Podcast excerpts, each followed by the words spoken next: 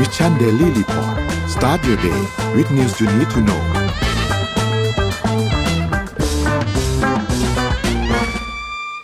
สวัสดีครับ ขอต้อนรับทุกท่านเข้าสู่ Mission Daily Report ประจำวันที่ 18 พฤษภาคม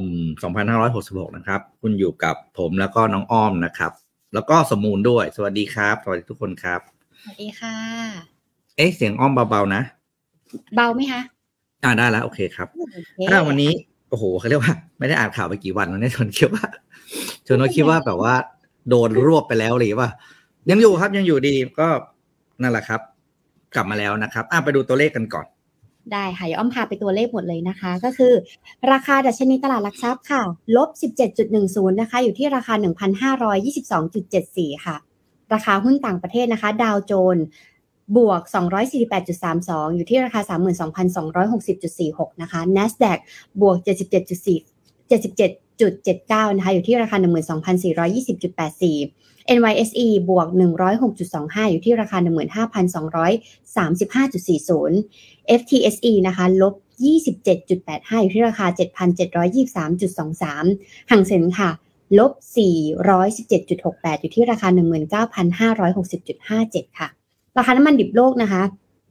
WTI บวก 1.84 อยู่ที่ราคา 72.70 Brent นะคะบวก 1.83 อยู่ที่ราคา 76.74 ค่ะ ราคาทองคำนะคะลบ 6.31 อยู่ที่ราคา 1,982.86 ราคาคริปโตเคอเรนซีค่ะ Bitcoin ค่ะ ลบ 0.72%อยู่ที่ราคา 26,850.54 นะคะ Ethereum ลบ 1.21%อยู่ที่ราคา 1,800.04 Binance Coin ค่ะ ลบ 0.8 0.48%นะคะอยู่ที่ราคา 309.33 Solana ค่ะลบ 0.09%อยู่ที่ราคา 20.71 และ Bitcoin ค่ะลบ 0.71%อยู่ที่ราคา 1.52 นั่นเองค่ะ ก็ลบกันไปทั่วหน้านะครับ อันนี้ก็จะเป็นเรียกว่าไงนะ ช่วงเวลาที่ทยอยเก็บนะทยอยเก็บกองทุนรวม พี่เนี่ยพี่ก็จะซื้อไปเรื่อยๆนะครับ พี่ซื้อเขาเรียกว่าไงนะ ซื้ออยู่ กองสองกอง เพราะเราไม่ค่อยมีความรู้ในการตามนะเราก็จะดูราคาอยู่แบบ ไม่กี่ตัว แล้วก็อะช่วงนี้จะเป็นช่วงที่ทยอยซื้อนะครับ เหมาะสมที่จะซื้อได้นะครับ อะวันนี้มี Morning Talk คืออะไรครับ Morning Talk ของเราคือจุดเริ่มต้นของความสำเร็จเริ่มจากอะไร อ่า คิดว่าอ่าความสำเร็จอันนี้เป็นของเราหรือของคนอื่นเนาะคิดว่ามันจะเริ่มจากอะไรกันดีเอออันนี้เป็นเป็นหัวข้อที่ดี เพราะว่าเราอยู่ท่ามกลางความสำเร็จของทุกคนนะยกเว้นตัวเองสังเกตไหมเวลาดูนะ โอ้โห ดู Facebook นี่แบบว่าเฮ้ยทุกคนสำเร็จกันหมดเลย แล้วความสำเร็จของเราอยู่ที่ไหน อ่า มันจะต้องเริ่มจากการที่เรามีจุดเริ่มต้นที่ถูกต้องก่อนนะครับ ถึงจะมีความสำเร็จได้ เราก็เลยหยิบ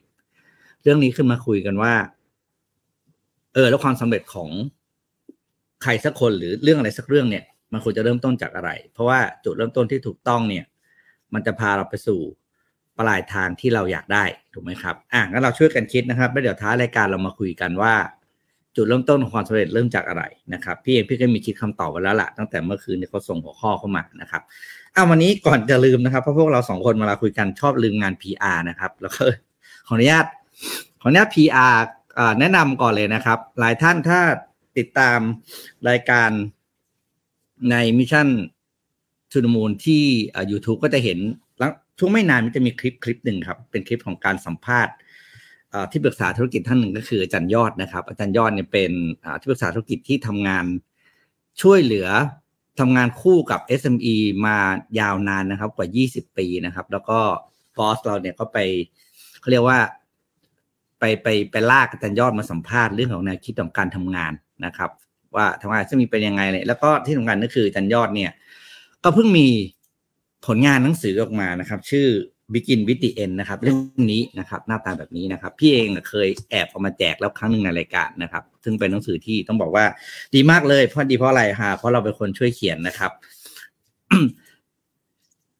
รายการนี้ครับพอดแคสต์ตอนนี้เป็นเอ่อเป็น Mission to the Moon Interview เนี่ยเป็นการสัมภาษณ์อาจารย์ยอดนะครับ ซึ่งเป็นผู้ที่มีทฤษฎีการทำธุรกิจนะครับ เฉพาะตัวนะครับ และเหมาะสมกับคนที่กำลังทำธุรกิจมากๆเลยนะครับ หากใครที่กำลังเผชิญกับสถานการณ์ที่เรียกว่าทำธุรกิจแล้วไม่โตไม่ตายแต่ไม่โตนะงงงๆหลงทางติดนู่นติดนี่นะครับ อยากให้ดูคลิปสัมภาษณ์คลิปนี้นะครับ เพราะว่าจะเป็นคลิปที่ช่วยเปิดโลกมุมมองในการทำธุรกิจกับทุกคนนะครับ ใครที่กำลังเจอสถานการณ์แบบที่บอกมาเนี่ย หรือกลัวว่าจะต้องเจอกับสถานการณ์แบบนั้นนะครับ ผมก็อยากจะชวนให้ไปดูคลิปสัมภาษณ์ ใน Mission to the Moon Interview ตอนที่หนึ่งพันแปดร้อยสามสิบแปดนะครับ สัมภาษณ์อาจารย์ยอดชัดชัยระเบียบธรรม เจ้าของหนังสือนะครับ Begin with the End นะครับการด้วยความเชื่อที่ว่าเราไม่ได้เกิดมาทำธุรกิจไปจนวันตายนะครับ เพราะฉะนั้นเนี่ยเราควรจะรีบทำให้มันสาเร็จแล้วออกไปใช้ชีวิตนะครับ อาจารย์ยอดก็เลยตั้งใจทำหนังสือเล่มนี้ออกมาให้เป็นคัมภีร์ธุรกิจ 15 ขั้น ที่จะทำให้ผู้อ่านประสบความสำเร็จในการทำธุรกิจ โดยใช้เงิน เวลาและพลังงานชีวิตอย่างชาญฉลาดที่สุดนะครับ อาจารย์ยอดเนี่ยนะครับอย่างที่ผมบอกคือทำงานด้านที่ปรึกษาธุรกิจมันยาวนานกว่า 20 ปีนะครับ ได้เห็นปัญหาและข้อผิดพลาดของผู้ประกอบการส่วนใหญ่ ที่มีร่วมกันมากมายนะครับ จึงการกองมาเป็นเครื่องมือเฉพาะตัวนะครับ ผ่านแนวคิดการเอาความสำเร็จเป็นที่ตั้งออกมาเป็นหนังสือเล่มนี้นะครับที่น่าสนใจก็คือหนังสือเล่มนี้อ่านแล้วทำตามได้ทันทีนะครับ เพราะแต่ละคนยุคนั้นถูกออกแบบมา ให้เหมาะกับบริบทของธุรกิจไทยนะครับ แถมกรณีศึกษาที่อยู่ ในเล่มนี้เป็นธุรกิจจริงที่เป็นธุรกิจของไทยทั้งหมดนะครับ เพราะฉะนั้นเนี่ยอ่านแล้วนึกภาพไม่ออกตามไปดูธุรกิจจริงเหล่านั้นได้เลย คุณจะเข้าใจหนังสือเล่มนี้มากขึ้นนะครับ หากใครสนใจนะครับ ลองไปติดตามกันต่อได้ที่ Mission to the Moon นะครับ Interview ตอน 1838 นะครับ หรือตามไปดูที่ร้านหนังสือชั้นนำนะครับ หนังสือเล่มนี้มีวางขายทั่วประเทศนะครับ รับรองว่ามันดีจริง ๆ นะครับ ใช้เวลาทำถึงหนึ่งปีนะครับ พี่บอกให้หนึ่งปี นะครับ เพราะฉะนั้นตามไปตามกันได้ครับตอนที่หนึ่งพันแปดร้อยกว่าแล้วเหรอพี่ปิ๊ก ใช่ครับ บอสเราขยันมากครับจำได้ว่าอ้อมสัมภาษณ์เรื่องโค้ดคิดน่ะตอนที่สี่ร้อยห้าสิบเมื่อสามปีที่แล้วมาเออผ่านสามปีผ่านไปค่ะทุกคนตอนที่หนึ่งพันแปดร้อยกว่าแล้วไม่ธรรมดานะคะ บอสของเรา super productive สุดๆไปเลย คือ คือบอสเราเนี่ยจะมีความต่างจากคนอื่นครับ ก็คือเวลาบอสเครียดเนี่ยบอสจะทำงานเพิ่มครับจริงเหรอคนอื่นเครียดเนี่ย ก็จะแบบไปพักไปทะเลไปอะไรอย่างงี้ใช่ไหมครับบอสเราเครียดทำงานเพิ่มเว้ยจะได้หายเครียดนะอันนี่คือนี่คือเคล็ดลับนะไม่ค่อยมีใครรู้จริงงานเยเวอะลาเครียดจากงานหนึ่งอะอืมเวลาเครียดจากงานหนึ่งบอสจะแก้ปัญหาด้วยการหางานใหม่เข้ามาทำจะได้ลดความเครียดจากงานงานเดิมๆ อันนี้ดีเฮ้ยนี่นะจริงนี่อันนี้แบบเมาส์แบบดีออกนะนอกหน้าเลยนะเพราะไม่มีใครรู้แต่พี่อะรู้ เพราะว่าแต่เวว่าลาบอสโทรมาหาใช่ไหมอะบอสจะโทรมาโอ้โหปิ๊กผมแม่งเครียดว่ะนู่นนี่นั่นอย่างเงี้ยเออหาอะไรทำกันดีกว่าเว้ยทำไปดีกว่าเว้ยเออ แต่เข้าใจค่ะ เวลาคนที่มีไอเดียเยอะๆเนี่ย ถ้าทำธุรกิจใดธุรกิจหนึ่งมันอืมมันบัก มันต้องมีหลายธุรกิจเพื่อเอาไอเดียนั้นนะใส่ธุรกิจนี้หย่อนไหนี้หย่อนอีกไหหนึ่งจะช่วยได้นะคะอะเดี๋ยวอ้อมพามาข่าวนี้แล้วกันนะคะ เป็นข่าวอัปเดตล่าสุดค่ะจากประเทศจีน เดี๋ยวนี้ชอบเอาเรื่องจีนมาเล่าอะเราอินมากเลยนะเพราะว่าล่าสุดค่ะเอ่อรายงานจาก China Morning Post เอ่อ Morning Post นะคะ รายงานว่าจีนเนี่ยกำลังตั้งศูนย์อบรมบล็อกเชน ที่จะปั้นผู้เชี่ยวชาญมากกว่า 5 0 0 0 0 0 คนค่ะ ต้องบอกก่อนว่าจีนเนี่ย เขาเป็นประเทศเมื่อก่อนก่อนหน้านี้เขาเป็นประเทศที่ anti คริปโตเคอร์เรนซีมาก ขนาดที่ว่าใครมีเหมืองคริปโตเนี่ยโดนยึดหมดนะ เพื่อนเพราะว่าค่าไฟเขาไม่ได้แพงมากแต่เพื่อนอ้อมเนี่ยที่มีเหมืองที่คริปคริปโตที่ประเทศจีนเนี่ยเป็นคนจีนนะก็โดนรวบหมดเลยเหมือนกันค่ะ เว็บไซต์ต่างๆ เว็บบอทนะคะบอทเทรดนะคะ หรือว่าพวกบอทในการช่วยเทรด การทำพวกคริปโตเคอร์เรนซีค่ะ โดนเก็บรวบไปหมดเลยค่ะแต่ล่าสุดค่ะประเทศจีนเนี่ยก็ได้อะ ทางเอ่อนายกรัฐมนตรีสีเอ่อสีจิ้นผิงนะคะ ก็ได้ออกมาพูดแล้วว่า เราจะต้องร่วมกันพัฒนาเกี่ยวกับเทคโนโลยีบล็อกเชนกันได้แล้วนะคะ ดังนั้นเนี่ยจีนก็เลยเปิดศูนย์วิจัยบล็อกเชนพร้อมกับแผนฝึกอบรมผู้เชี่ยวชาญในอุตสาหกรรมเนี่ยประมาณ 5 0 0 0 0 0 คน แล้วก็เอ่อแม้ว่ารัฐบาลจีนเนี่ยยังคงผลักดันพัฒนาบล็อกเชนนะคะสำหรับการใช้อุตสาหกรรมเนาะเขาไม่ได้ใช้ในแค่คริปโตนะคะเขาเนี่ยจะเอาระบบเอ่อบล็อกเชนเนี่ยมาใช้ทั้งหมดทุกอุตสาหกรรมเลยนะคะ ก็เลยเป็นสัญญาณว่าเอ่อ ประเทศจีนเนี่ยได้เริ่มเข้าสู่วิวัฒนาการนี้แล้วนะคะ หลังจากเปิดตัวศูนย์วิจัยบล็อกเชนแห่งชาติเมื่อวันพุธที่ผ่านมานะคะศูนย์วิจัยเนี่ยตั้งอยู่ที่กรุงปักกิ่งค่ะพี่ปิ๊กแล้วก็ได้รับการอนุมัติจากกระทรวงวิทยาศาสตร์และเทคโนโลยี จะทำงานร่วมกับ สายไหนบ้างคะทำงานร่วมกับมหาวิทยาลัย สถาบันวิจัย และบริษัทต่างๆ เพื่อฝึกอบรมคนงาน และสนับสนุนเศรษฐกิจดิจิทัลของจีนนะคะ ตามรายงานจากสื่อของรัฐที่ชื่อว่าซินหัวนั่นเอง ศูนย์เนี่ยยังมีเป้าหมายที่จะสร้างเครือข่ายบล็อกเชนระดับชาติที่จะเชื่อมต่อบล็อกเชน ที่มีอยู่ในประเทศจีน และสนับสนุนอุตสาหกรรมอื่น ๆนะคะ ทั้งหมดเลยค่ะศูนย์แห่งนี้นะคะนำโดย Beijing Academy of Blockchain นะคะแล้วก็ Edge เอ่อ Edge Computing นะคะ ซึ่งเป็นสถาบันวิจัยที่ได้รับการสนับสนุนจากรัฐบาลจีนค่ะ รัฐบาลจีนเข้ามามีส่วนร่วมอีกแล้วนะคะ ซึ่งสร้างแพลตฟอร์มกับบล็อกเชนแบบ Open Source Open Source คืออะไร Open Source ก็คือเหมือนสร้างเขียนโค้ดขึ้นมาแล้วไว้บนคลาวด์และทุกคนเนี่ยสามารถที่จะเอาโค้ดอันนี้ไปใช้ต่อได้นะเขาก็เลยเรียกว่า Open Source นะคะ พอเอามาแชร์ขึ้นมาให้ทุกคนสามารถไปใช้ต่อได้เนี่ย มันก็เลยให้คนอื่นเนี่ยเอาไปพัฒนาต่อได้ด้วยเหมือนกัน ซึ่ง ในประเทศแห่งแรกของจีนเนี่ยก็เลยเรียกว่าเรียก chain นะ เรียกว่า ChainMaker หรืออีกชื่อหนึ่งในภาษาจีนชื่อว่าฉางอัน Chain ค่ะต้องบอกก่อนว่าในอุตสาหกรรมคริปโตเคอร์เรนซีหรือว่าบล็อกเชนเนี่ยเราจะต้องมีการสร้าง chain ขึ้นมาเอง เพื่อให้ทุกคนสามารถมาใช้ร่วมกัน แล้วก็เอา chain เนี้ยไปไว้บน Open Source นั่นเองนะคะ ผลลัพธ์ที่ได้ค่ะ เขาไม่ได้เพิ่งมาประกาศแล้วเขาจะเริ่มทำนะคะแต่เขาทำมาแล้วค่ะ ตั้งแต่เดือนมกราคมนะคะรัฐบาลปักกิ่งเนี่ยได้ใส่ข้อมูลจากหน่วยงานรัฐบาลกว่า 80 แห่งในฉางอั้นเชนนะคะเพื่อปรับปรุงความปลอดภัยและความ การใช้งานนะคะทั้งหมดเนี่ยและเอากิจการของรัฐบาลที่ดูแลทั้งหมดเนี่ยมาใส่เพื่อมาวิเคราะห์ว่าเป็นยังไงนะคะ และมีทั้งข้อมูลของสังคม ข้อมูลต่างๆของอของประชากรเข้าไปใส่ด้วยนะคะ แล้วก็ก่อนหน้านี้ค่ะ การซื้อขายคริปโตเคอเรนซีอย่างที่อ้อมพูดไปนะคะ ถูกต้องห้ามมาก ๆนะคะ ในประเทศจีนนะคะ แล้วก็หรือแม้แต่กระทั่งถ้าเราอะถ้าคนจีนนะคะอยากจะได้ NFT NFT เกิดจากอะไรเราเหมือนไปซื้อสินทรัพย์บางอย่าง ไม่ว่าจะเป็นงานศิลปะงานอาร์ตบนเอ่อบน OpenSea นะคะ บนเชนต่างๆ เนี่ยเขาก็ยังห้ามพูดคำว่า NFT ด้วยนะคะพี่ปิ๊กเขาบอกว่าให้ให้ใช้ชื่อว่าของสะสมดิจิตอลและถ้าเกิดซื้อมาคุณจะต้องเอาเงินหยวนของคุณอะไปแลก และไปซื้อ NFT และมีเงื่อนไขว่าจะต้องซื้อด้วยเงินหยวนและห้ามขายต่อเพื่อเก็งกำไร ซื้อแล้วซื้อเลยห้ามเก็บนะคะ จนตอนนี้นะคะ ก็เลยมาพัฒนาขึ้นมาแล้วก็เห็นด้วยกับการพัฒนาบล็อกเชนนะคะก็เลยกลายเป็นจุดสนใจของรัฐบาล หลังจากที่ประธานาธิบดีสีจิ้นผิงนะคะ รองรับว่าเทคโนโลยีเนี่ยตั้งแต่ปี 2512 แล้วก็ในปี 2514 เนี่ย สภาแห่งรัฐของจีนเนี่ยได้ออกแผนระยะยาวมาประมาณ 5 ปีนะคะ ซึ่งระบุว่าบล็อกเชนเนี่ยก็เป็นหนึ่งใน 7 ด้านการพัฒนาหลักสำหรับเศรษฐกิจดิจิทัลของจีนด้วย เขาก็เลยเริ่มเปิดใจขึ้นมาค่ะ เรียกได้ว่าประธานาธิบดีว่าไงก็เห็นด้วยนะ ก่อนหน้านี้ประธานาธิบดีอาจจะไม่ได้เห็นด้วย คราวนี้ภายใต้โครงการการออกใบอนุญาตบังคับใหม่สำหรับการแลกเปลี่ยนคริปโตนะคะ ซึ่งจะมีผลในวันที่ 1 มิถุนายน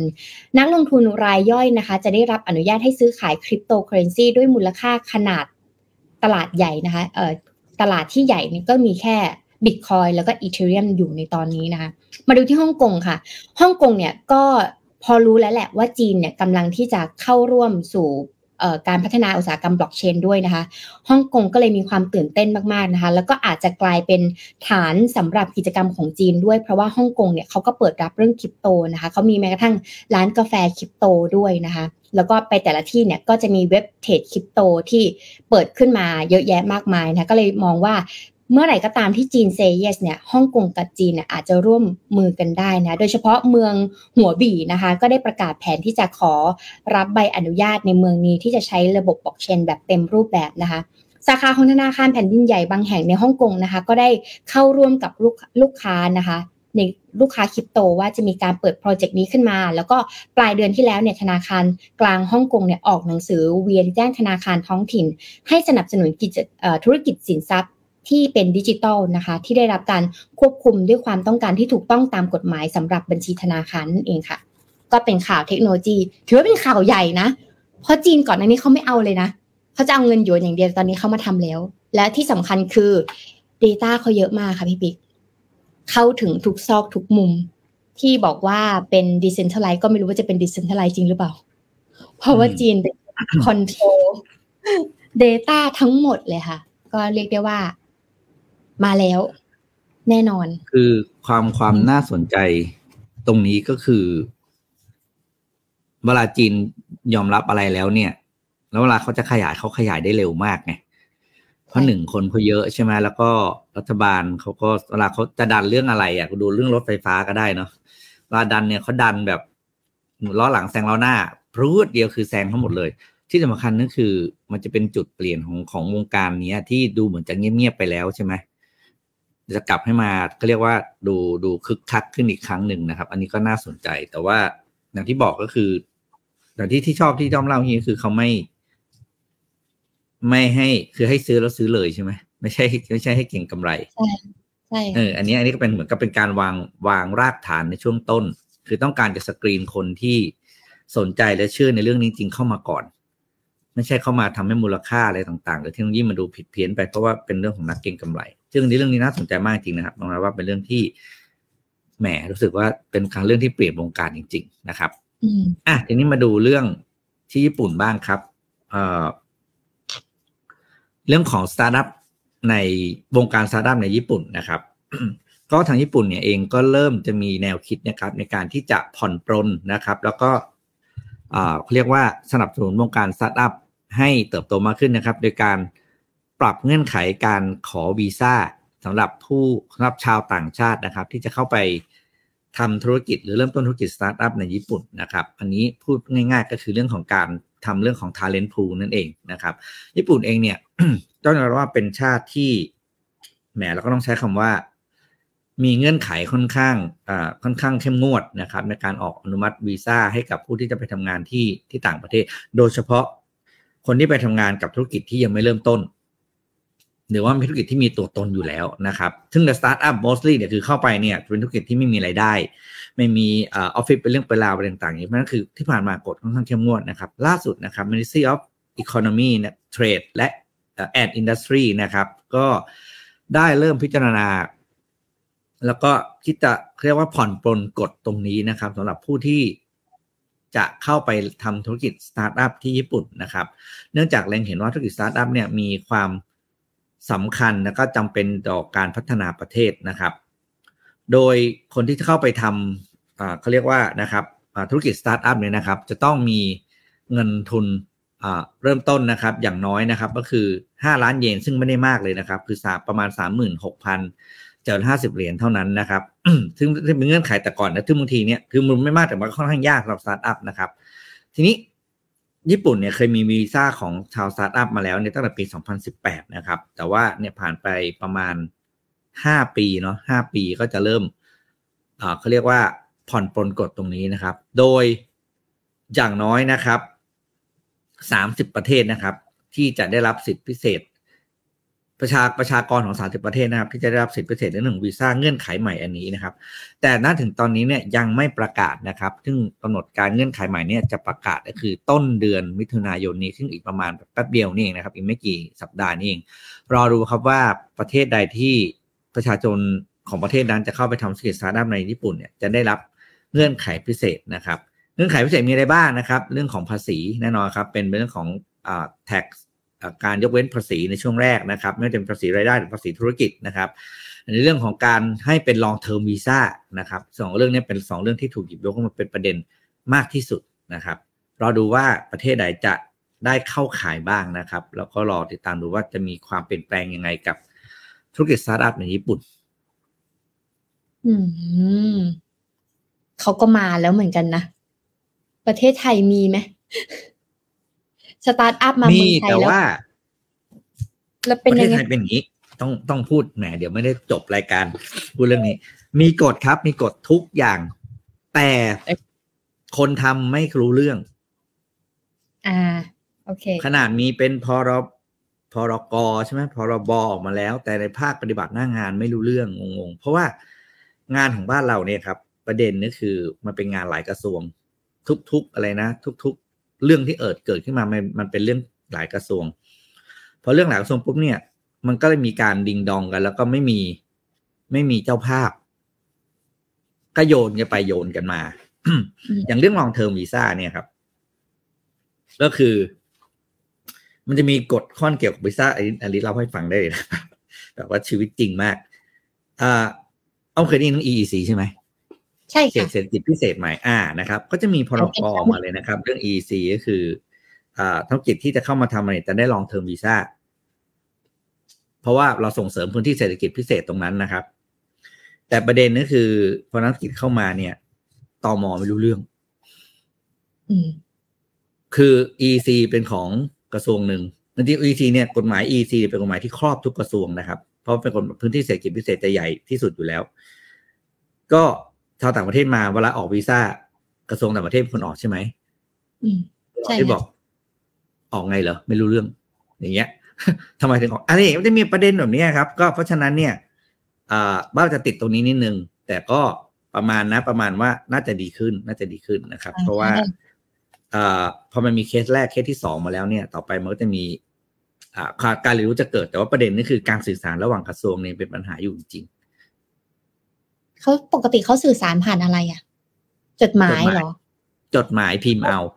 เขาไม่มีอินเทอร์เน็ตเหรอเขาเดี๋ยวยาว เดี๋ยวยาวพิมพ์จดหมายและเลขไทยอะไรอย่างเงี้ย อืม อืมโอ้โอเคอะเดี๋ยวเปลี่ยนข่าวแล้วกันค่ะเดี๋ยวจะย้ายเปิดประเด็นนี้อืมมาเรื่องดีกันบ้าง มาเรื่องดีกันบ้างของประเทศอืมไทยอะอืมปกติเนี่ยเราจะเห็นว่า คนที่เป็นนักท่องเที่ยวที่มาในเมืองไทย เราจะคิดว่าเป็นชาวอินเดียกับรัสเซียใช่ไหมคะแต่มีอีกอืมกลุ่มที่เป็นคนที่น่าสนใจมากๆ นั่นก็คือเกาหลีใต้ค่ะพี่ปิ๊กเกาหลีใต้เนี่ยเป็นถือว่าเป็นนักท่องเที่ยวอันดับสี่ของเมืองไทยที่เข้ามาเที่ยวในเมืองไทยนะคะ แล้วก็ถือว่าเป็นนักท่องเที่ยวคนสำคัญของประเทศไทยและอันนี้เอ่อคอนเทนต์นี้เอามาจากลงทุนแมนนะคะ ซึ่งวิเคราะห์มาดีมากนะคะอ้อมก็เลยขออนุญาตมาเล่าให้ฟังนะคะคราวนี้เนี่ย หลังจากที่เราเปิดประเทศได้ไม่นานนะคะนักท่องเที่ยวจากชาวเกาหลีใต้เนี่ยก็เข้ามาประเทศไทยมากถึง 4 0 0 0 0 0 คนรวมถึงศิลปินและไอดอลเคป๊อปจำนวนมากที่แอบบิน แอบบินกันมา แล้วเราก็ไปเจอแล้วเราก็ถ่ายรูปเขาว่าเราเจอเคป๊อปไอดอลแอบบินมาเที่ยวในเมืองไทยนะคะทั้งที่มาเที่ยวมาถ่ายทำรายการนะคะ แล้วก็มาจัดคอนเสิร์ตด้วยนะคะทำไมล่ะทำไมชาวเกาหลีใต้ถึงกลายมาเป็นนักท่องเที่ยวที่มีความสำคัญต่อการท่องเที่ยวของไทยได้นะคะ อินโทรสักนิดนึงค่ะภาคการท่องเที่ยวเนี่ยคือหนึ่งอุตสาหกรรมที่ขับเคลื่อนเศรษฐกิจบ้านเรานะคะ เราหลีกเลี่ยงเรื่องนี้ไม่ได้นะแล้วก็สามารถที่จะสร้างรายได้ให้กับประเทศไทยมากกว่า 3 ล้านล้านบาท หรือคิดเป็น 16%ของ GDP ค่ะ ซึ่งในประเทศไทยปี 200เอ่อ2,562 ที่ผ่านมานะคะ ก็มีรายได้ถึง3จุดล้านล้านบาทหรือเป็น 16%ของ GDP นะคะ แล้วก็เป็นช่วงก่อนการล็อกดาวน์ด้วย และการท่องเที่ยวของประเทศไทยเนี่ยกำลังอยู่จุดที่สูงที่สุดเลยนะคะ โดยรายได้ที่เกิดขึ้นนี้เนี่ยก็มาจากนักท่องเที่ยวหลายสัญชาติ ไม่ว่าจะเป็นจีน อินเดีย รัสเซีย หรือว่าชาวไทยเอง รวมไปถึงชาวเกาหลีค่ะ อีกหนึ่งกลุ่มนักท่องเที่ยวที่มีความสำคัญต่อไทยเป็นอย่างมาก แต่มักจะไม่ค่อยถูกพูดถึงโดยสาเหตุที่ทำให้นักท่องเที่ยวชาวเกาหลีใต้ มีความสำคัญต่อไทยมีอยู่สองประการค่ะ ได้แก่ข้อแรกจำนวนนักท่องเที่ยวค่ะ มากกว่า 4 4 0 0 0 0 คน คือจำนวนนักท่องเที่ยวชาวเกาหลีใต้ที่เดินมาเที่ยวในเมืองไทย ในเดือนมกราคมถึงมีนาคมที่ผ่านมาเองนะ 3 เดือนนี้นะคะ มีจำนวนทั้งหมด 4 4 0 0 0 0 คน ซึ่งมากเป็นอันดับ 4 ในบรรดานักท่องเที่ยวทุกสัญชาติค่ะ และหากย้อนกลับไปนะคะ ช่วงก่อนวิกฤตโรคระบาดโควิดนะคะ ก็พบว่าในปี 2512 มีนักท่องเที่ยวชาวเกาหลีใต้เดินทางมาไทยนะคะ มากถึง1 8 8 0 0 0 0คนสิ่งที่น่าสนใจค่ะก็คือนักท่องเที่ยวไทยเอ่อขอโทษค่ะ นักท่องเที่ยวชาวเกาหลีใต้เพิ่มขึ้นอย่างต่อเนื่องถึง 5 ปีติดต่อกัน ก่อนที่จะเข้าสู่ช่วงการล็อกดาวน์ค่ะ จริง ๆ แล้วในเกาหลีใต้เรียกได้ว่าเป็นประเทศที่มีผู้คนนิยมเดินทางท่องเที่ยวต่างประเทศ ถึงแม้จะมีประชากรเนี่ยประมาณ 52 ล้านคน ซึ่งน้อยกว่าไทยนะคะ แต่กลับมีจำนวนผู้ที่เดินทางไปต่างประเทศมากถึง 28.7 ล้านคน คิดเป็น 55%ของจำนวนประชากรเลยค่ะ แต่ถ้าเกิดเป็นญี่ปุ่นเนาะเปรียบเทียบกับญี่ปุ่น ถึงแม้จะมีจำนวนประชากรกว่า 127 ล้านคน ซึ่งมากกว่าเกาหลีใต้ถึง 2 เท่า แต่ก็มีจำนวนผู้ที่เดินทางไปต่างประเทศเพียงแค่ 20 ล้านคนเท่านั้นเองค่ะพี่ปิ๊กถ้าถามว่าชาวเกาหลีใต้ชอบไปเที่ยวที่ไหนกัน เมื่อดูจากสถิตินะคะ ก็จะพบว่าชอบมาที่กรุงเทพค่ะ ติดอันดับ3นะคะสำหรับเมืองที่ชาวเกาหลีใต้เนี่ยนิยมเดินทางท่องเที่ยวมากที่สุดในโลก ด้วยนักท่องเที่ยวที่มีจำนวนมากนะคะ แล้วก็มีความชื่นชอบในประเทศไทย นี่แหละจึงเป็นเหตุผลว่าทำไมนักท่องเที่ยวชาวเกาหลีใต้เนี่ยถึงให้ความสำคัญกับประเทศไทยนะคะ แล้วก็เป็นหนึ่งในโอกาสที่เราจะสามารถเพิ่มจำนวนนักท่องเที่ยวได้จากชาวเกาหลีใต้นะคะ ปัจจัยที่สองค่ะกำลังซื้อ นอกจากด้านปริมาณที่จะเริ่มเข้ามาอย่างต่อเนื่อง 5 ปีที่ผ่านมานะคะ ในด้านคุณภาพ นักท่องเที่ยวจากเกาหลีใต้เนี่ยมีความโดดเด่นไม่แพ้นักท่องเที่ยวชาติอื่น เพราะเกาหลีใต้เนี่ยจะเป็นหนึ่งในประเทศรายได้สูง ที่มีรายได้ต่อหัวประชากรเนี่ยสูงถึง 1.6 ล้านบาท หรือมากกว่าประเทศไทยเกือบ 3 เท่า ด้วยรายได้สูงนี้เองค่ะทำให้นักท่องเที่ยวที่มาจากเกาหลีใต้เนี่ยมีการจับจ่ายใช้สอยในทางไทยมากกว่าชาติอื่น ๆ โดยมีการใช้จ่ายสูงถึง 5,572 บาทต่อคคนและต่อวันค่ะ ซึ่งมากกว่าชาติอื่นๆ ทั้งรัสเซีย สหรัฐและญี่ปุ่น แล้วก็ถามว่าอะไรเป็นสาเหตุที่ให้นักนักท่องเที่ยวที่มาจากเกาหลีใต้เนี่ยใช้จ่ายในไทยอย่างหนักนะคะ ก็ต้องตอบว่าชาวเกาหลีใต้เนี่ยให้ความสำคัญทางด้านที่พักค่ะ และยอมที่จ่ายเงินเพิ่ม เพื่อให้ได้ที่พักที่ถูกใจ ซึ่งประเทศไทยนะคะก็มีโรงแรมที่ครอบคลุมทุกระดับ และก็สามารถตอบโจทย์ความต้องการของชาวเกาหลีใต้ได้นะเมื่อดูตัวเลขค่าใช้จ่ายของนักท่องเที่ยวชาวต่างชาติเนี่ยจะพบว่านักท่องเที่ยวที่มาจากเกาหลีใต้เนี่ยจะมีการใช้จ่ายด้านที่พักเนี่ย 1,718 บาทต่อคนและต่อวัน สูงกว่าประเทศอื่นๆนะคะ ที่เฉลี่ยอยู่ที่ประมาณ 1,413บาทต่อคนต่อวันเท่านั้นเองค่ะ ด้วยจุดเด่นของนักท่องเที่ยวชาวเกาหลีใต้ทั้ง 2 ประการที่พูดมาเมื่อกี้นะทำให้ประเทศไทยเองก็มีความสำคัญกับตลาดนักท่องเที่ยวชาวเกาหลีใต้มากขึ้นนะคะ โดยร่วมมือกับองค์กร ส่งเสริมการท่องเที่ยวของเกาหลีใต้ในการโปรโมทและจัดกิจกรรมต่างๆ ร่วมกันเพื่อเป็นการส่งเสริมการท่องเที่ยวของทั้งสองประเทศนะคะ แล้วก็ในขณะที่เกาหลีใต้มีอุตสาหกรรมการบันเทิงนะคะ เป็นหลักที่เราได้เห็นนะคะ แต่ว่าประเทศไทยเนี่ยเองก็ใช้วัฒนธรรมอาหารและการท่องเที่ยวก็เป็นซอฟต์พาวเวอร์ที่ดึงดูดผู้คนจากทั่วโลกมาด้วยนะ หรือแม้แต่ไอดอลเคป๊อปอย่างน้องลิซ่าเนาะก็เป็นคนไทยเนาะน้องก็สาสร้างซอฟต์พาวเวอร์ให้กับประเทศไทยเยอะเหมือนกันนะคะ ก็ก็ จะได้เริ่มเห็นว่าในอนาคตก็เชื่อว่าชาวเกาหลีใต้ก็จะมาเที่ยวเยอะขึ้นเรื่อยๆนะเพราะแอบมากัน เยอะเหมือนกัน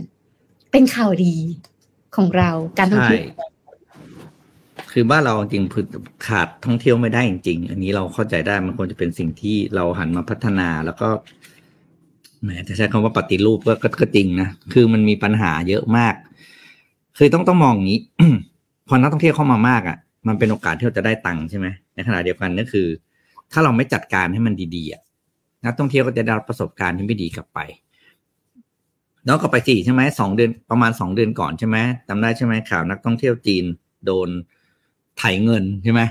พี่พี่จำชาติไม่ได้น้องเที่ยวที่โดนที่โดนไถเงินอะแล้วไม่นับอีกโอ้โหสารพัดปัญหาที่เรายังแก้ไม่ได้เลยแท็กเรื่องแท็กซี่ที่อ่าอะไรรถรถสาธารณะที่ภูเก็ตอะไรโอ้โหเต็มไปหมดเลยอะแบบทั้งหมด ถ้าเราไม่แก้พรุ่งนี้นะ มันก็จะมีคนจำนวนมากขึ้นที่เข้ามาได้รับประสบการณ์ไม่ดีแล้วสุดท้ายมันจะกลับไปว่าเขาก็กลับไปสื่อสารที่บอกว่าเออมาเมืองไทยเราก็โดนอะไรบ้างอะไรอย่างเงี้ยนะครับ ซึ่งเรื่องเหล่านั้นป่านนี้เราก็ยังไม่ได้คำตอบเนาะว่าสรุปแล้วเป็นไงบ้างเนาะเออเห็นไหมเมืองไทยมีความน่ารักอย่างนี้แหละครับเวลามีเจ้าหน้าที่รัฐมีปัญหาอะไรเรามักไม่ค่อยได้คำตอบใช่ค่ะเจ็ดพันบาทไปรับที่แล้วก็ไปส่งที่โรงแรมถึงที่เลย เออ เอออย่างเงี้ยเออนี่แหละ ต้องรีบจัดการนะครับ แล้วเราจะเป็นสวรรค์ของนักท่องเที่ยวจริง ๆ นะครับ อะอ่าอ่านักท่องเที่ยวไต้หวันนะครับขอบคุณมากที่พริบเรื่องบ้านเราเรื่องมันเยอะพี่จำไม่ไหวจริงๆครับ คือแบบไม่รู้เรื่องเรื่องเรื่องจำไม่ไหวจริงช็อต feel มากนะบ้านเราคดีเยอะมากอืม อ่า เดี๋ยวไปดูเรื่องอ่าที่ญี่ปุ่นอีกนิดนึงครับ แล้วเดี๋ยวจะเลี้ยวไปประเทศอื่นละนะครับไปรษณีย์จะจะจะบอกเมื่อกี้กับผู้ไปรษณีย์ไทย อ่า Japan Post Office นะครับ หรือว่าก็เหมือนไปรษณีย์ไทยบ้านเราแหละนะครับ ก็คือหน่วยงานที่บริการด้านไปรษณีย์ขนส่งพัสดุของของรัฐของญี่ปุ่นนะครับ ก็มีแผนที่จะออกอ่าเขาเรียกว่าไงออกไม่ออกนโยบายในการปรับปรุงโครงสร้างการทำงานของธุรกิจไปรษณีย์นะครับจะแปนโพสต์ฟิกเนี่ยเป็นเป็นบริษัท เขาเป็นบริษัทแล้วนะครับ เพราะว่าเขาเขาเปลี่ยนรูปจากหน่วยงานของรัฐเนี่ยมาเป็น privatized company เรียบร้อยแล้วนะครับ ซึ่งมีสาขามากที่สุดในญี่ปุ่นนะครับ ถึง 24,000 แห่งด้วยกันนะครับ โดยก็มีแผนที่จะปฏิรูปองค์กรเพื่อให้เรียกว่ามีประสิทธิภาพแล้วก็มีผลประกอบการที่ดีขึ้นนะครับ โดย CEO นะครับได้ออกมาให้สัมภาษณ์กับนิกกี้เอเชียเมื่อวานนี้ว่าจะเป็น Post Office เนี่ยกำลังอยู่กระบวนการในการที่จะ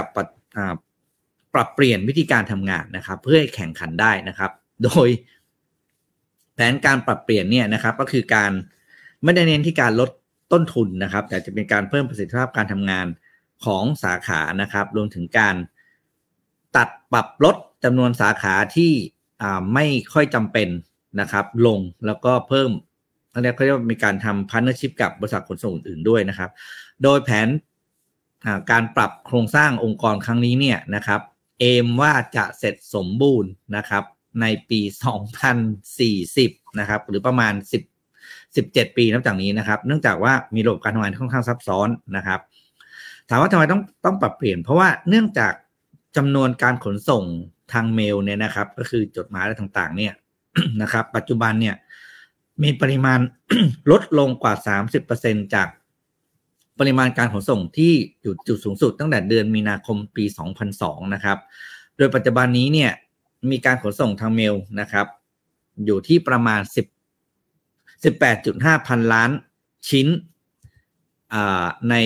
ในต่อปีเท่านั้นนะครับคือลดลงมาเยอะมากก็เลยมีการปรับโครงสร้างเหล่านี้นะครับ โดยผลประกอบการล่าสุดนะครับของ Japan Post Office เนี่ยนะครับกำไรลดลง 19%นะครับ แล้วก็ มีรายได้เนี่ยลดลงประมาณ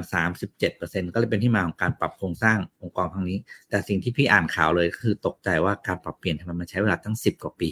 นี่คือญี่ปุ่นญี่ปุ่นนะ คือแบบ ญี่ปุ่นญี่ปุ่นจริงๆอืมโหปะเอมว่าแต่ฟินิช2040อะโอ้เกรงเกรงว่าวันนั้นจะไม่เหลืออะไรให้ส่งแล้วเปล่าเขาเขาอาจจะต้องขอโทษมากๆ เพราะว่า อะไรที่มันเปลี่ยนแปลงแล้วมันมีผลกระทบกับคนอื่นอะ เขาจะใช้กระบวนการขอโทษละเมียดละไมมาก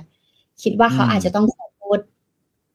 อีกเยอะมากในแต่ละสาขาเพราะมันก็จะทำให้คนไม่มีงานทำนะพูดตรงๆนะปิดแต่ละสาขาใช่ไหมก็ก็อาจจะมีผลกระทบเรื่องนี้ อืม นั่นเองอะเดี๋ยวขอแวบมาข่าวนี้สักหน่อยหนึ่งข่าวเรื่องออกจดหมายเปิดผนึกจุดยืนลงมติเรื่องนายกขอกลับมาเรื่องนี้เนี่ย มันอยู่ในช่วงนี้อยู่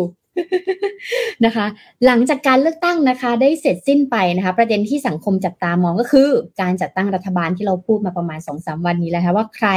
จะได้เก้าอี้นายกรัฐมนตรีไปครองนะคะสำหรับประเด็นการลงมติเลือกนายกรัฐมนตรีเนี่ยกลายเป็นประเด็นที่สังคมเนี่ยจับตามองท่าทีของสว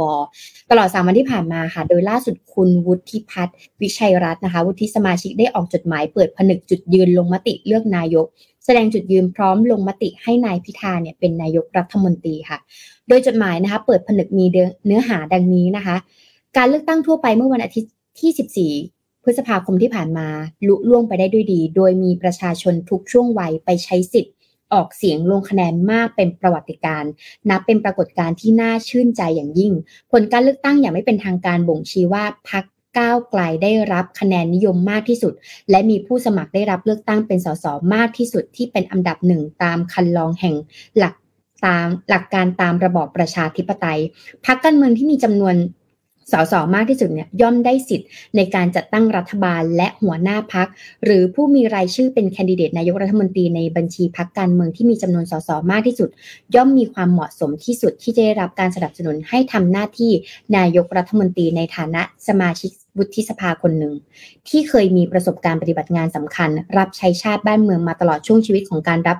ราชการนะคะ เคยต้องขมขื่นกับความแตกแยกขัดแย้งในบ้านเมือง ขอถือโอกาสนี้แสดงเจต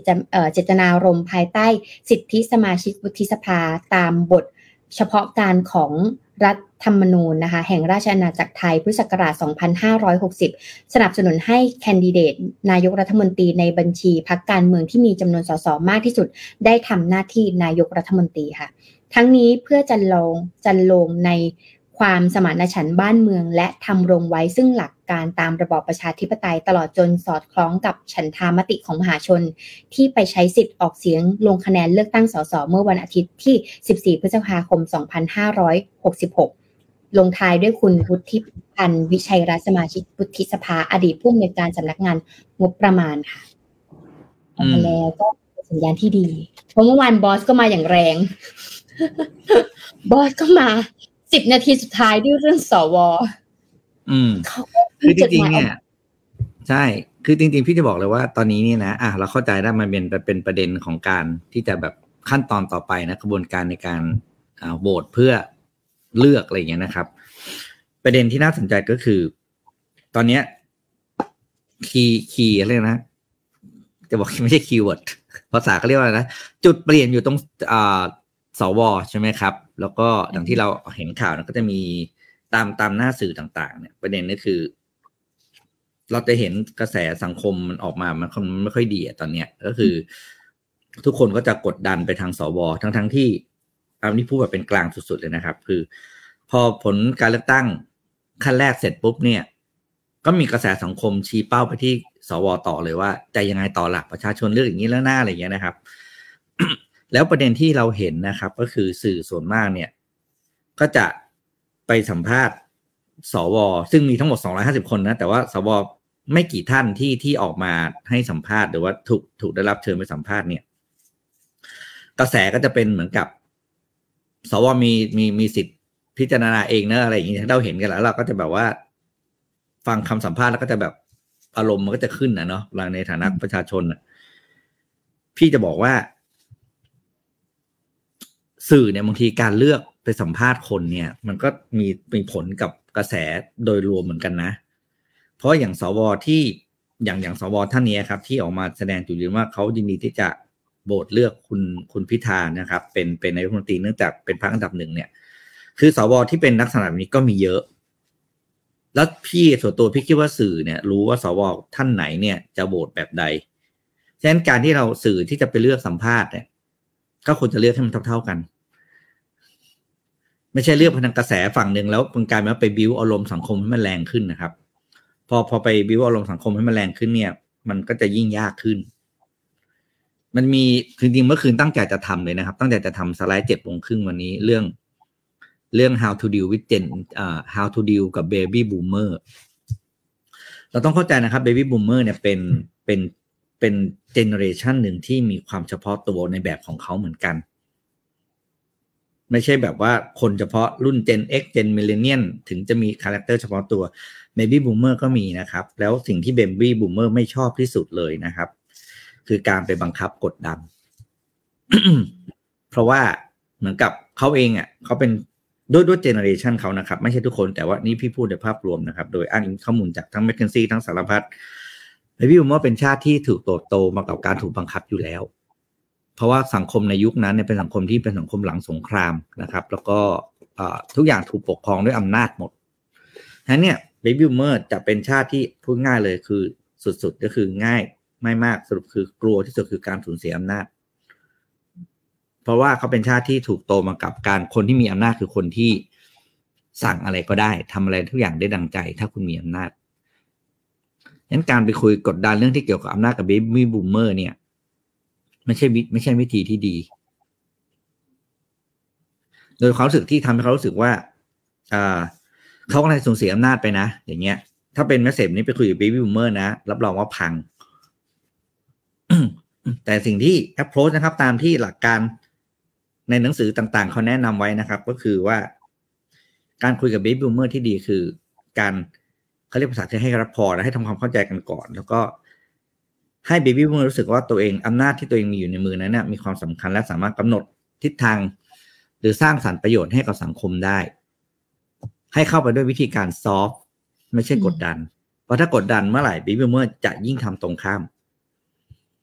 ลองไปหาอ่านดูว่าอันนี้เล่าฟังย่อๆแบบนี้นะครับ เพราะฉะนั้นเนี่ยให้เราเข้าใจเจเนอเรชันนี้นิดนึงว่า ยิ่งกดดันเขาคนยิ่งทำตรงข้ามอันนี้คือ basic สุดๆ กูอยากให้เขาไปซ้ายกูไปขวา เพราะว่าโดยเฉพาะถ้าเขาประเมินแล้วนะครับ ว่าทางที่เรากดดันเขาจะทำให้เขาสูญเสียอำนาจ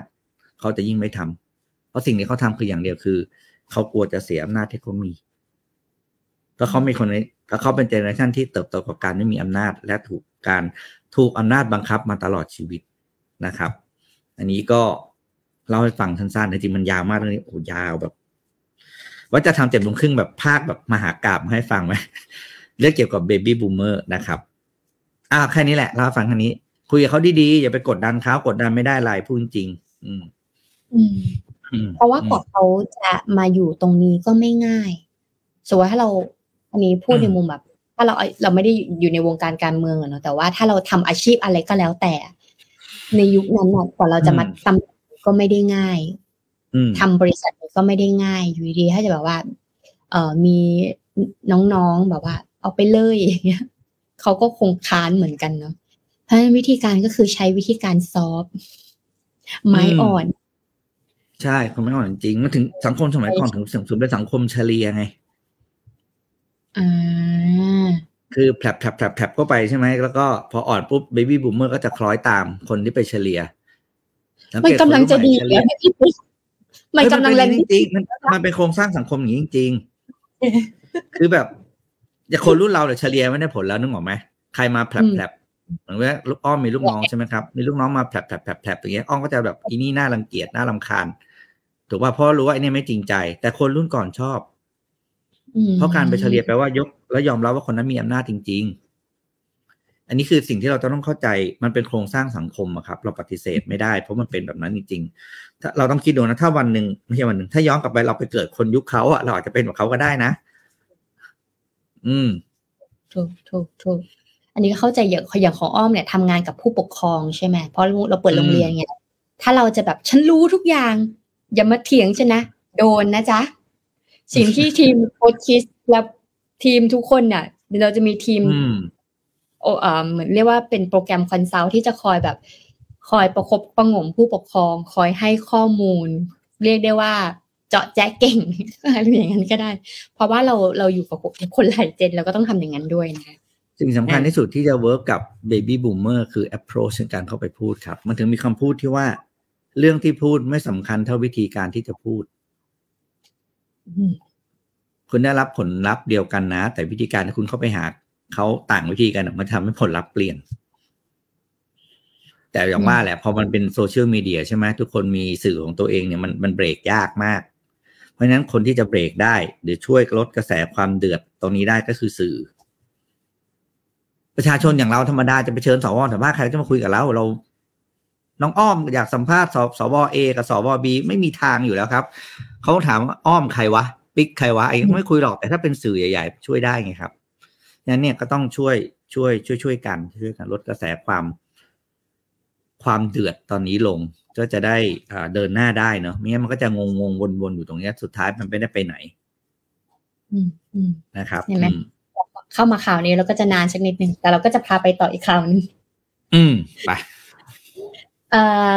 อันนี้ไปเจอ content นี้มาน่ารักมาก เป็นแต่ว่าเป็นรถที่ใช้ได้จริงนะคะ เพราะว่านักศึกษาชาวเนเธอร์แลนด์นะคะทำรถ Eco 13 เดี๋ยวลองขึ้นรูปขึ้นมานะคะ ทุกคนจะได้เห็นว่ามันน่ารักขนาดไหนนะคะ แต่ว่ารถคันเล็กที่เราจะได้เห็นนี้เนี่ยเป็นรถเป็นรถเล็กพลังงานไฮโดรเจนค่ะพี่ปิ๊กคล้ายกับอะไรคล้ายกับ UFO นะคะนักศึกษาชาวเนเธอร์แลนด์ค่ะ ร่วมพัฒนารถ city car size mini นะคะ ใช้พลังขับเคลื่อนจากไฮโดรเจน โดยตั้งเป้าให้สามารถวิ่งได้ในระยะไกลเกินกว่า 2,000กิโลเมตรค่ะ รถเล็กนี้นะคะ แต่ว่าพลังงานไม่เล็กนะคะ เพราะว่าผลงานของทีมนักศึกษามหาวิทยาลัยเทคโนโลยีเออเดลฟ์นะคะ ซึ่งปกติแล้วเนี่ยเขาจะมีการแข่งขันเนาะ อีโคมาราธอนเป็นประจำทุกปีค่ะ ซึ่งในการแข่งขันเนี่ยก็ทำให้นักศึกษามหาวิทยาลัยสร้างรถยนต์ยั่งยืนมากขึ้นคีย์ของมันเนาะทำยังไงให้รถยั่งยืนมากขึ้น ใช้ได้มากขึ้น หรือว่าลดการปล่อยคาร์บอนให้ได้มากที่สุดนะคะ ทีมของเขาเนี่ยก็เลยชนะการแข่งขันจากรถยนต์รุ่นก่อนหน้าก็คือ Eco 12 และในปีนี้ค่ะ ทีมงานเนี่ยเลือกที่จะพัฒนารถยนต์ที่สามารถขับได้นาน โดยยังคงประสิทธิภาพในระดับเดิมเอาไว้อยู่ และกลายเป็นรุ่น 13 นะคะ ที่เคลมว่าสามารถวิ่งได้ระยะไกลกว่า 2,000 กิโลเมตร โดยใช้เชื้อเพลิงไฮโดรเจนเพียง 1 กิโลกรัมเท่านั้นค่ะ ส่วนในแง่ของดีไซน์นะคะมีความคล้ายกับทรงของ UFO ขนาดกระทัดรัดนะคะแล้วก็ได้รับการออกแบบให้เป็นไปตามหลักอากาศพลศาสตร์มากที่สุดนะคะจริงๆมันจะมีศาสตร์หนึ่งก็คืออากาศพลศาสตร์คือ เวลาคนที่เราไปนั่งอยู่ตรงนั้นเนี่ยแรงดันแรงต้าน การปะทะของรถโครงรถกับอากาศข้างนอกเป็นยังไงนะคะ โดยตัวโครงเนี่ยมีความลาดลงนะคะ แล้วก็ซ่อนกรอบล้อทั้ง 4 ในขณะที่ตัวรถเนี่ยสามารถรองรับได้แค่หนึ่งที่นั่ง และ โครงสร้างส่วนใหญ่เนี่ยทำมาจากวัสดุแบบคาร์บอนไฟเบอร์น้ำหนัก 80 กิโลกรัม โดยตัวรถเนี่ยสามารถทำความเร็วอยู่ที่ความเร็วนะคะคงที่อยู่ที่ 45 กิโลเมตรต่อชั่วโมงค่ะ อนาคตของยางยนต์นะคะมือในมือจะเป็นยังไง เพราะว่า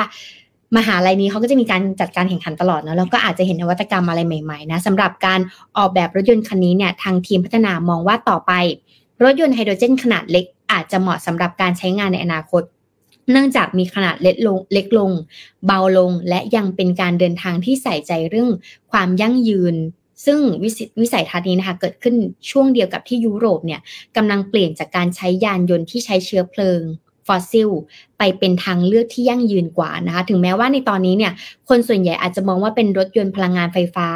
แต่ว่าทีมนักวิจัยนะคะก็เชื่อว่ารถยนต์ city car ที่ขับเคลื่อนด้วยพลังงานไฮโดรเจน ก็เป็นอีกหนึ่งทางเลือกที่น่าสนใจเหมือนกัน แต่ต้องบอกก่อนว่าไฮโดรเจนเนี่ยมันไม่ง่ายนะ พลังงานไฮโดรเจนเนี่ยมันคือการเอาสสารมาตีกัน และสสารที่มันตีกันอะมันเกิดเป็นพลังงานไฮโดรเจน ซึ่งอย่างตอนที่อ้อมไปดูงานที่ญี่ปุ่นก็เคยถามเขาเหมือนกันว่า มันจะเป็นไปได้ไหมถ้าในอนาคตเนี่ยเราสามารถเอาน้ำเปล่าเนี่ยมา ถ้าเราแบบไม่อยากให้มีคาร์บอนใช่ไหมเอาน้ำเปล่าๆเนี่ยมาเติมน้ำมาเติมแทนน้ำมันได้เงี้ย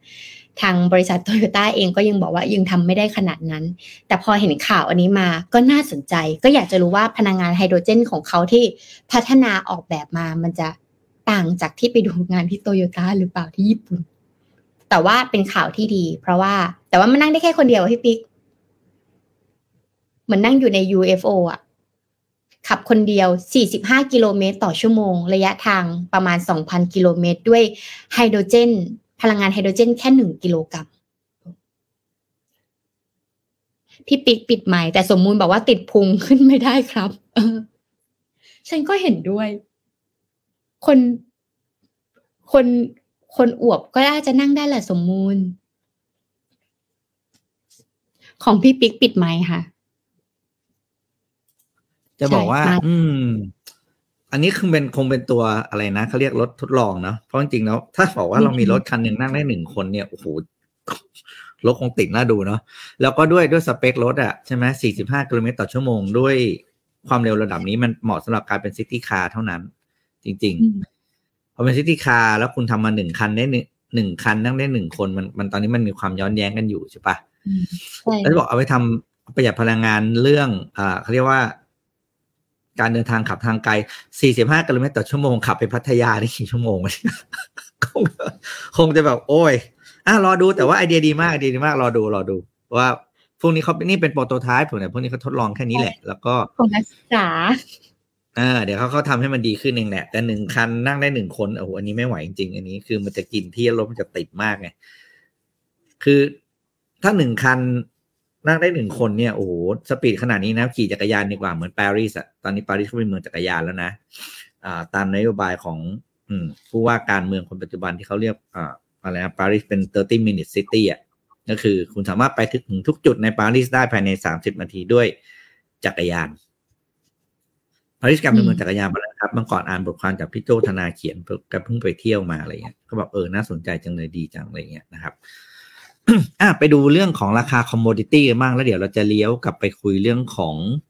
Morning Morning Talk กันแล้วนะครับ อ่า อันนี้ข่าวนี้มาจากเวียดนามนิวส์นะครับ ก็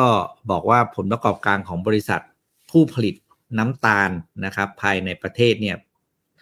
อตอนนี้กำลังเขาเรียกว่าแฮปปี้กันทั่วหน้านะครับ เนื่องจากราคาน้ำตาลในตลาดโลกเนี่ยสูงขึ้นใน ในระดับที่เขาเรียกว่าถูงขึ้นในระดับสิบสิบแปดปีนะครับ ลองมีกราฟให้ดูนะครับ ดูชาร์ตราคาน้ำตาลนะครับ จะเห็นว่าskyrocket สุดๆนะครับ ก็คือแน่นอนว่าเนื่องจากปัญหาคืออย่างที่โดยเฉพาะในช่วงปีนี้นะครับเฉพาะปีนี้ปีเดียวราคาน้ำตาลเนี่ยช่วงตั้งแต่เดือนมีนาถึงพฤษภาคมเนี่ยขึ้นมาสิบสิบสามเปอร์เซ็นต์เดือนเดียวนะครับเออสองสองเดือนนะครับสองเดือนขึ้นมาสิบสามเปอร์เซ็นต์นะครับ ถามว่าทำไมก็คือแน่นอนปัญหาหลักก็คือเรื่องของภัยแล้งครับ แล้วก็อีกเหตุผลหนึ่งคือที่ราคาน้ำตาลในตลาดโลกขึ้นเนี่ยเพราะว่าดีมานในการใช้น้ำตาลไม่ลดลงเลยนะครับ แต่ว่าสาเหตุที่บริษัทผู้ผลิตน้ำตาลในเวียดนามมีผลประกอบการที่ดีขึ้นนั่นคือ มีการปกป้องนะรัฐบาลมีการเขาเรียกมีออกมาตรการปกป้องการนำเข้าน้ำตาลจากประเทศที่ถูกกว่านะ ที่น้ำตาลต้นทุนน้ำตาลราคาถูกกว่า เพื่อมานำเข้ามาในเวียดนามแล้วทำให้ราคาน้ำตาลในประเทศเนี่ยเนี่ยเขาเรียกว่าไม่นิ่งนะครับ ก็ถือเป็นมาตรการที่ค่อนข้างจะชัดเจนนะครับ ก็คือต้องการปกป้องรักษาและรักษาเสถียรภาพของราคาน้ำตาล ให้อยู่กับที่ไว้นะครับ โดยคาดการว่าราคาน้ำตาลจะยังคงสูงขึ้นตลอดในปีนี้และไปจนถึงปีหน้านะครับ เพราะว่าคาดการแล้วว่าฤดูการ การปลูกน้ำตาลในปีนี้เนี่ยจำนวนเอเคอร์ที่ปลูกที่ที่ปลูกเนี่ย ก็ไม่ได้มากกว่าปีก่อนนะครับ แล้วเวียดนามเองก็ ยังมีการบริโภคน้ำตาลอย่างต่อเนื่องเนี่ยเศรษฐกิจอยู่ในช่วงขยายตัวนะครับทำให้ปริมาณน้ำตาลในประเทศเนี่ย ก็แทบจะไม่พอใช้อยู่แล้วนะครับนั้นใครที่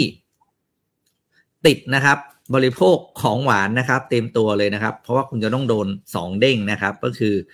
หนึ่งราคาน้ำตาลเพิ่มขึ้นจะทำให้สินค้าเนี่ยราคาสูงขึ้นอยู่แล้วโดยเฉพาะสินค้าที่ใช้น้ำตาลเป็นหลัก เช่นเครื่องดื่มนะครับ ขนมนะครับ หรือว่าจะเป็นพวกอของว่างของหวานต่างๆนะครับสองก็คือถ้านี้เดียวกับประเทศไทยนิดหนึ่งคือประเทศไทยกำลังจะมีการใช้เรื่องของ sugar tax นะครับ ก็คือภาษีน้ำตาล ไปกับสินค้ากลุ่มดังกล่าวที่บอกนะครับนั่นแปลว่าอะไรครับ แปลว่า คนที่ติดเครื่องดื่มของหวานเนี่ยจะต้องจ่ายแพงขึ้น อย่างหลีกเลี่ยงไม่ได้เพราะฉะนั้นทางที่ดีนะครับ ก็คือเริ่มเปลี่ยนนิสัยพฤติกรรมการกินของตัวเอง ลดการบริโภคของหวานนะครับ นอกจากจะเป็นการประหยัดเงินแล้วนะครับ จะเป็นการได้สุขภาพที่ดีของตัวเองกลับคืนมาด้วย เพราะเรารู้ว่าการบริโภคน้ำตาลนั้น เป็นผลร้ายกับร่างกายขนาดไหน อืม ก็เห็นด้วยค่ะ ลองไม่กินน้ำตาลหนึ่งอาทิตย์เนี่ยน้ำหนักลงไปสองโลเลยนะคำว่าไม่กินน้ำตาลเลยหมายถึงว่า ไม่กินชานมอะไรเงี้ยค่ะ กาแฟก็กาแฟอะไรเงี้ยเจลลี่ไม่ต้องพูดถึง ไม่ต้องกิน แต่ว่าถ้ากินผลไม้ยกเว้นทุเรียนลองดู อ้อมเนี่ย อาทิตย์หนึ่งลงไปสองสามโลเลยนะอืมไม่แค่ไม่กินน้ำตาลเลยกินแต่น้ำเปล่าเนี่ยค่ะ ช่วยได้ใช่มันก็แพงแพงขึ้นน้ำตาลเนี่ยอันตรายเยอะมากจริงๆก็ โอ้โหบางทีเห็น เราก็แหมเข้าใจนะมันอร่อยแหละ แต่ก็ต้องลดลดหน่อยนะครับ พี่พี่ก็พี่ก็ลดไปไม่พี่พี่ก็ลด ชอบกินไงชอบกินไอติม เห็นไอติมรสชาติแปลกๆก็กินทุกทีแล้วไอติมแหมไอติมกับน้ำตาลมันส่วนประกอบหลักอยู่แล้วอะใช่ไหมใช่ค่ะอืมอะ เดี๋ยวเรามาที่อะ Morning Talk ตอนนี้ทอกันมาคุยกัน กลับมาที่กลับกลับมาที่ประเด็นนี้ จุดเริ่มต้นของความสำเร็จเริ่มจากอะไร อ่าหลายๆคนก็แชร์มานะคะ ขอเลื่อนเดือนนี่เริ่มเราจะเลี้ยวกลับการไปนี้ที่หนังสือจันยอด เพราะว่าเราอะลืมแจกหนังสือ จะบอกว่าเซอร์ไพรส์ที่เป็นหัวข้อ Morning Talk วันนี้ครับ ก็คือมันเข้าของหนังสือของอาจารย์ยอดมากก็คือ หลักการของอาจารย์ยอดก็คือ ถ้าอยากจะรู้ว่าความสำเร็จคืออะไร ให้เอาความสำเร็จเป็นที่ตั้ง แปลว่าจุดเริ่มต้นของความสำเร็จในมุมมองของอาจารย์ยอดนะครับเล่มนี้นะครับ ก็คือคุณจะต้องนิยามความหมายของคำว่า ความสำเร็จของคุณเองให้ชัดเจนก่อน อืมถ้าคุณไม่รู้เลยว่าความสำเร็จของคุณหน้าตาเป็นยังไง แล้วคุณจะเริ่มต้นหรือวางแผนทำได้ยังไง แล้วความสำเร็จของเราแต่ละคนไม่เหมือนกันนะ ของอ้อมอาจจะอะมีเงินหนึ่งล้านสำเร็จแล้ว ของพี่อาจจะสองล้านถึงจะสำเร็จบางคนความสำเร็จคือไม่ใช่เรื่องเงิน แต่ว่าการที่มีอ่าอะไรนะสินค้าของเขาอ่าได้รับการยอมรับได้รับได้รับโล่ได้รับรางวัล เงินไม่ต้องใช่ไหมเงินไม่ต้องเอาโล่อย่างเดียวอย่างเงี้ยเพราะฉะนั้นความสำเร็จแต่ละคนหน้าตาไม่เหมือนกันครับ ทฤษฎีธุรกิจของอาจารย์ยอดก็เลยบอกว่า คุณจะต้องเอาความสำเร็จเป็นตัวตั้งก่อน นิยามความสำเร็จให้ชัดเจนเสียก่อน แล้วหลังจากนั้นเนี่ย ทุกอย่างจะง่าย อ่านี่ก็เป็นมุมมองหนึ่งนะก็คือ ต้องมีภาพความสำเร็จในหัวชัดเจนก่อน แล้วทุกอย่างจะตามมาได้อย่างถูกต้องอ่าแล้วอ้อมอะของอ้อมเป็นไง เห็นด้วยต้องมีเป้าหมายอะอืมเพราะว่าถ้าเราไม่มีเป้าหมายอะเราอะจะไปก๊อปปี้ความสำเร็จของอืมคนอื่นจนตัวเองอะสรวน เห็นไหมเพราะว่าในโซเชียลมีเดียเนี่ยเราก็จะเห็นคนรอบตัวเราอย่างวงการธุรกิจเนี่ยเขาก็จะมีการมีปาร์ตี้ มีไปเที่ยวต่างประเทศ เข้าตลาดหลักทรัพย์อะไรอย่างเงี้ยค่ะดังนั้นถ้าเราไม่มีเป้าหมายของเราให้มันชัดเจนว่า end goal ของเราคืออะไรอะเราจะไปก๊อปปี้ท่าเขาหมดเลย อย่างได้ยินเวลาที่เราเรียนสัมมนาใช่ไหมเราจะเจอคนที่สำเร็จเยอะมากเลยนะเออ ทั้งเพื่อนของเราแก๊งสัมมนาของเรา แต่ถ้าเราไม่มีเป้าของตัวเองเราก็จะแบบโอ๊ยเราไปทำท่านี้เหมือนเขาดีกว่าอะสมมติว่าอ้อมบอกว่าความความความสำเร็จของอ้อมก็คือให้บริษัทมันรันได้โดยที่ไม่มีอ้อมเนี่ยแต่ถ้าอ้อมไปอยู่ในกวนที่แบบต้องเริ่มอะไรใหม่ ๆทำด้วยตัวเอง มันก็จะไม่ไม่มีทางท่า exit ไงเออก็ ก็เป้าหมายเลยต้องสำคัญ แล้วก็อีกอันหนึ่งก็คือเวลาที่เราเห็นความสำเร็จของของคนอื่นนะคะ จริง ๆ แล้วมันอาจจะใช้มาเมื่อก่อนก็ได้ไงพี่ปิ๊กเวลาเราอืมไปเรียนสัมมนาเราจะได้ยินคำว่า เนี่ย การเรียนสัมมนามัน shortcut นะ เพราะว่าเขาเนี่ยกว่าเขาจะมาอยู่ทุกวันนี้เขาอาจจะใช้เวลาเป็นสิบปี ประสบการณ์สิบปีใช่ไหมแต่เราอะจ่ายมาเรียนครั้งเนี้ยมาประมาณสองอาทิตย์ เพื่อที่เราจะได้ลดอืมระยะเวลาของ เขาไป แต่อย่าลืมนะว่า timing ก็สำคัญ timing เขากับ timing เราอาจจะคนละเวลาแล้วนะก็ได้นะ ธุรกิจที่เขาทำตอนนั้นกับธุรกิจของเราตอนนี้อาจจะไม่เหมือนกันก็ได้นะ ดังนั้นเนี่ย ถ้ายิ่งเราไปก๊อปปี้ท่าของคนอื่นมากๆ เราจะรวน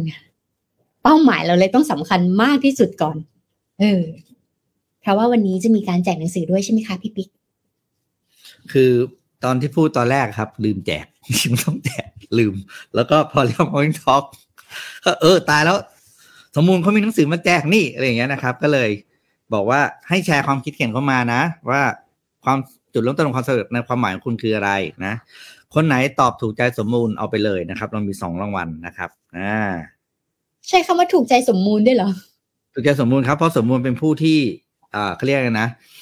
ผู้ที่กำหนดทุกอย่างของ Mission Daily Report ครับ สมมูลเนี่ยคือบอสตัวจริง ถ้าสมมูลสังนี่เกตต้องสิวันไหนสมมูลมาบอสจะไม่มาวันไหนบอสมาสมมูลจะเงียบเพราะเขาคือคนคนเดียวกัน อืมอืมนะครับเอ้ยเราเห็นแล้วก็น่าอาจจะใช่ เพราะถ้าเกิดสมมูลเนี่ยง่ายมากเลยนะเป้าหมายคืออมการกินหมูปิ้งอย่างเงี้ย เอออืมมูลมีอำก็นาจสำหรับสูงพี่เองนะสำหรับตัวพี่เองคือจุดเริ่มต้นของความสำเร็จคืออะไรก็คือเขาเรียกอะไรนะเขาเรียกว่า เหมือนพี่เหมือนยอดเลย คือเราต้องรู้ก่อนเลยว่า คุณอยากได้อะไรหรืออยากทำอะไร นะแล้วลิมิตแค่ไหนถึงจะพอไม่งั้นความสำเร็จคุณมันจะขยับไปเรื่อยๆคืออยากอืมวันเนี้ยเราบอกวันเนี้ยเราอยากจะตื่นนอนตีห้าสรุปนะคือตั้งเก้าเนี่ยมันคือความสำเร็จของวันนี้เนี่ยคือตีห้า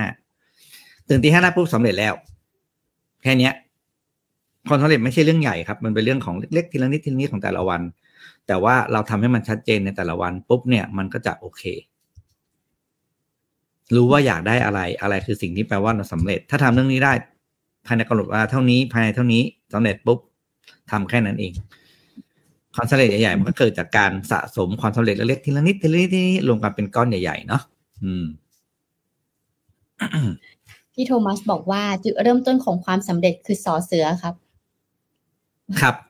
สอตัวเดียวเหรอถือว่าสอใช่เสือไม่ไม่ได้สออำใช่ไหมสอเสือตัวเดียว อืม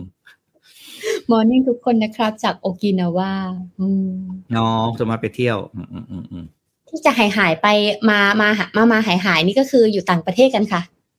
อืมอืมโน้นที่มันมีงานต้องดูอะไรอย่างเงี้ย มาใช่ค่ะ แล้วอะคุณบเขีอยกนว่าเข้ามาเยอะๆนะครับ ความสำเร็จของแต่ละคนเริ่มต้นจากอะไรนะครับ แล้วเดี๋ยวสมูลจะเข้าไปเลือกนะครับสองรางวัลนะครับ แล้วพี่มีอีกสองเล่มนะครับ ไปแจกในงานฟอรัม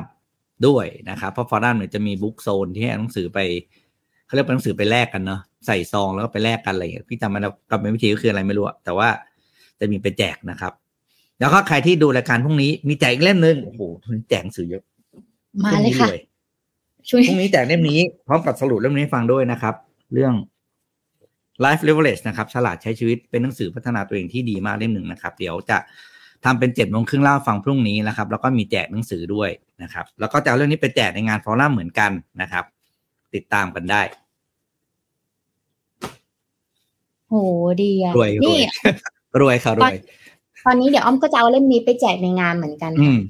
ว่าโตมาแบบไหนชอบมากของพี่ท็อฟฟี่แบรดชอว์อ๋อทัฟฟี่เออเออเล่มแรกเนี่ยเขาจะบอกว่าทำไมเป็นคนแบบนี้ใช่ไหมคะแล้วก็จะเออทำไมเขาอ่าถึงตัดสินใจแบบนี้ทำแบบนี้ใช่ไหมอืมแต่เล่มอืมเนี่ยคุณรู้ไหมว่าการที่คุณเป็นคนแบบเนี้ยคุณเติบโตมาในรูปแบบไหนอ่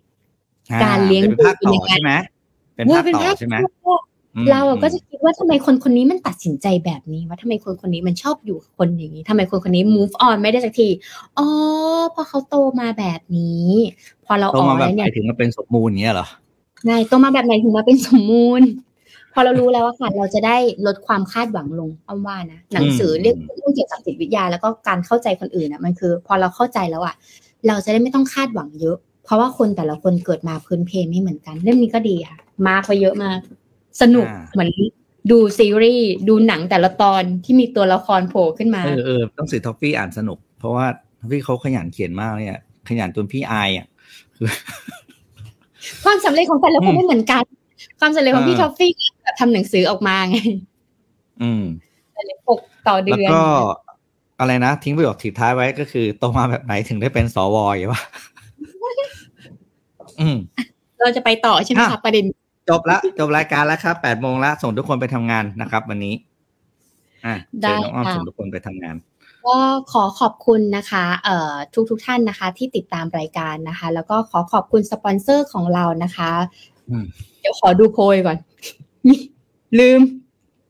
ลืมปิดท้ายรายการโพยของเรานะคะ อ่าเอ่อสำหรับวันนี้นะคะ ต้องขอขอบคุณผู้สนับสนุนหลักนะคะ Liberator นะคะ เทรดเองทำเองไม่ทำไม ต้องจ่ายคอมนะคะ แล้วก็ขอบคุณผู้ฟังนะคะ ที่อยู่กับ Mission Daily Report ในทุกๆเช้าค่ะ เราสัญญาว่าจะหาข่าวดีๆ และมีสาระเพื่อเสิร์ฟให้กับทุกๆคนในทุกๆวันนะคะสำหรับวันนี้อ้อมกับพี่ปิ๊กต้องลาไปก่อนและพบกันพรุ่งนี้7โมงค่ะ สวัสดีค่ะ สวัสดีครับ Mission Daily Report start your day with news you need to know